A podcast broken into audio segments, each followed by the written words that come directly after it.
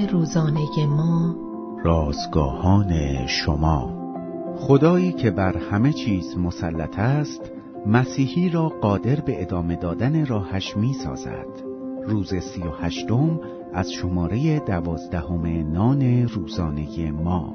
کوه صعب العبور عنوان و مزمور 110 متن امروز ما از کلام خداست.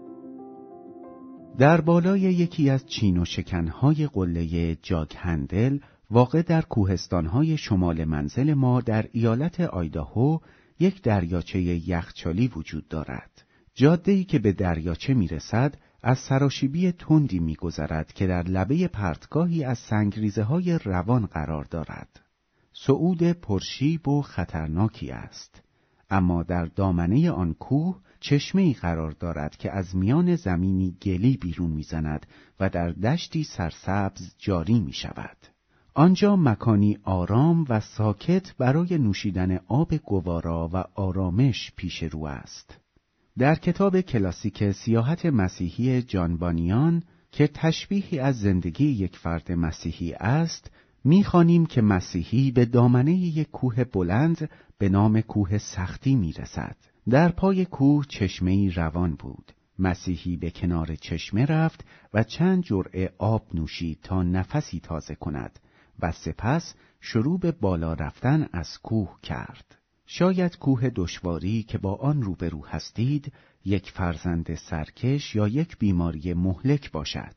چالشی که به نظر می رسد توانایی مقابله با آن را ندارید. پیش از مواجهه با تکلیف اصلی که بعد از این باید شروع کنید به چشمه تراوت بخشی که همانا شخص خداست مراجعه کنید.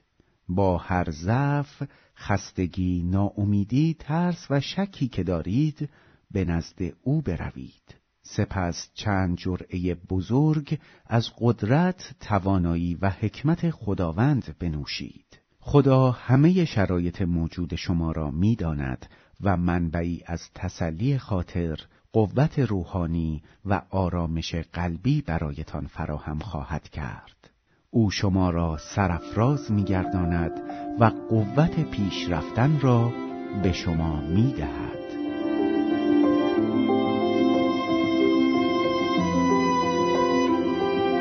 کلیه حقوق متن این اثر متعلق به انتشارات جهان ادبیات مسیحی است.